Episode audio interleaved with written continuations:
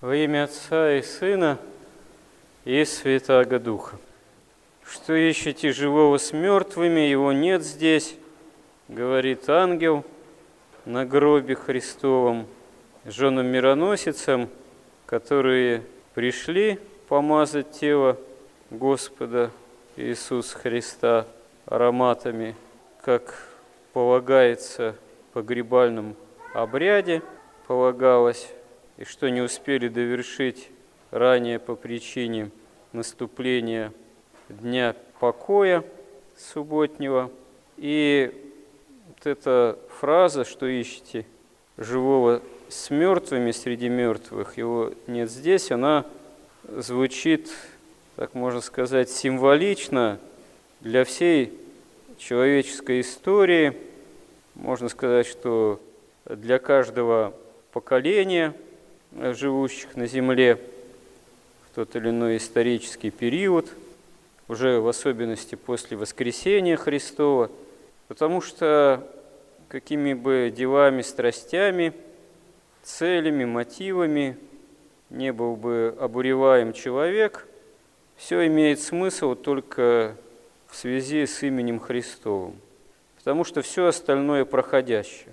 Даже можно сказать, что если человек задумывается о смерти, и смерть страшит, печалит, делает все бессмысленным, понять саму смертность человеческого существа и что такое смерть возможно только в свете воскресения Христова, в свете Его победы над смертью, потому что иначе, оказывается, это все неразрешимо. Все оказывается бессмысленно, чего бы человек не мог бы в этой жизни добиться, или наоборот, как бы человек не переживал, что он ничего якобы не добился, чего, может быть, мог бы или хотел. Все это все равно идет прахом, можно сказать, шумом проходит земная слава.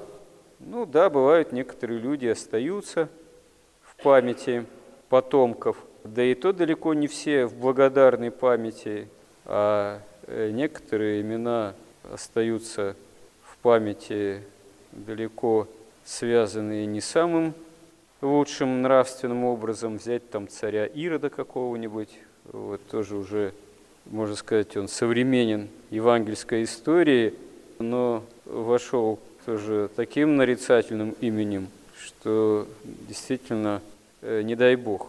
Но так или иначе, так или иначе, обрести, можно сказать, истинный смысл жизни можно только именно, если мы имеем веру во Христа.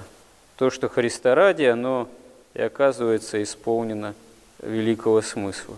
Конечно, святые дают нам образ порой великих подвигов, какого-то такого великого подвижничества – на которые далеко не всякий человек оказывается способен, имеет такую решимость.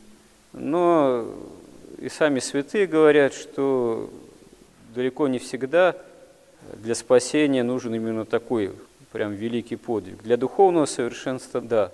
Но взыскание духовного совершенства, оно и связано с очень, можно сказать, большими искушениями и трудностями, как один из великих подвижников 20-го столетия, афонских, преподобный Иосиф Исихаст, в одном из писем говорил, что монах, он очень, от него требуется э, великий такой труд, великая самоотдача, самоотречение, великое внимание, трезвенность в молитве, потому что дьявол на него особенно ополчается. И если кто пришел в монашеский чин и ищет комфорта или живет прохладно, тот может скорее погибнуть духовно, чем человек, живущий ну, по мирскому чину в миру. Живущий в миру, в браке, он идет более таким спокойным, можно сказать, выдержанным путем.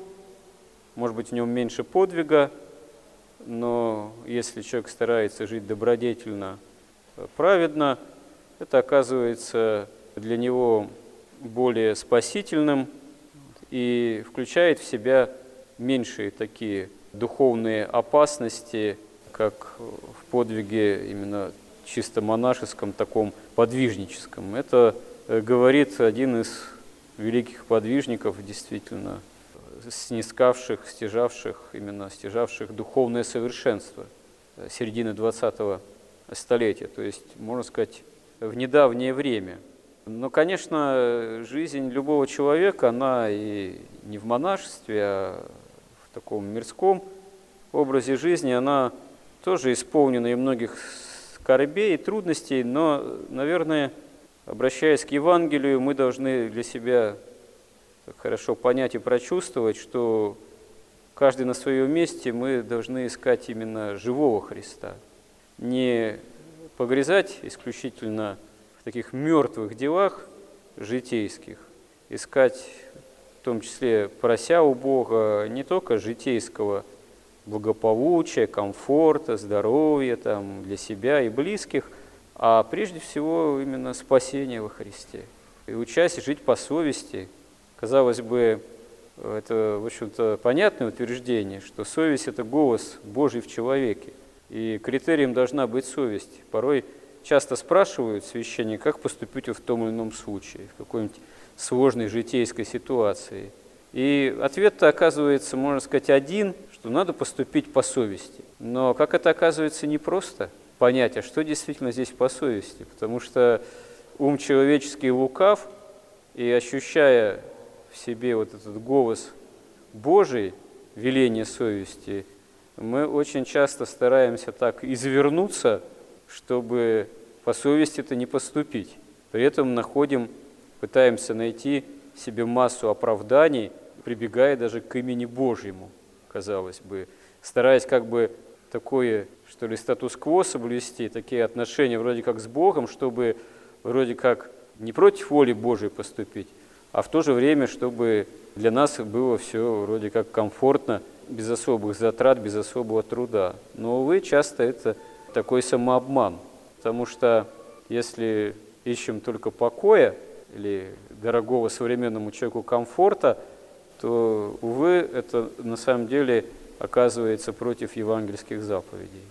То есть э, надо учиться хоть в малом, верный в малом, да и во многом верен, но хотя бы в малом, в обыденном, в каждодневном искать какой-то элементарной жертвенности.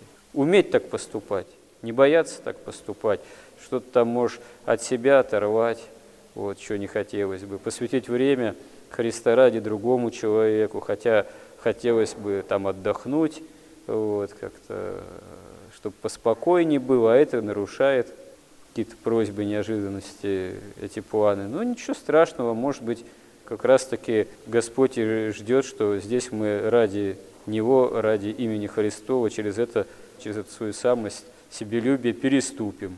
А если это у нас войдет в какую-то привычку, в образ жизни, тогда он уже станет для нас спасительным, потому что мы будем действительно искать тогда живого, воскресшего Христа в этой жизни. Господи, помоги нам в этом. Аминь.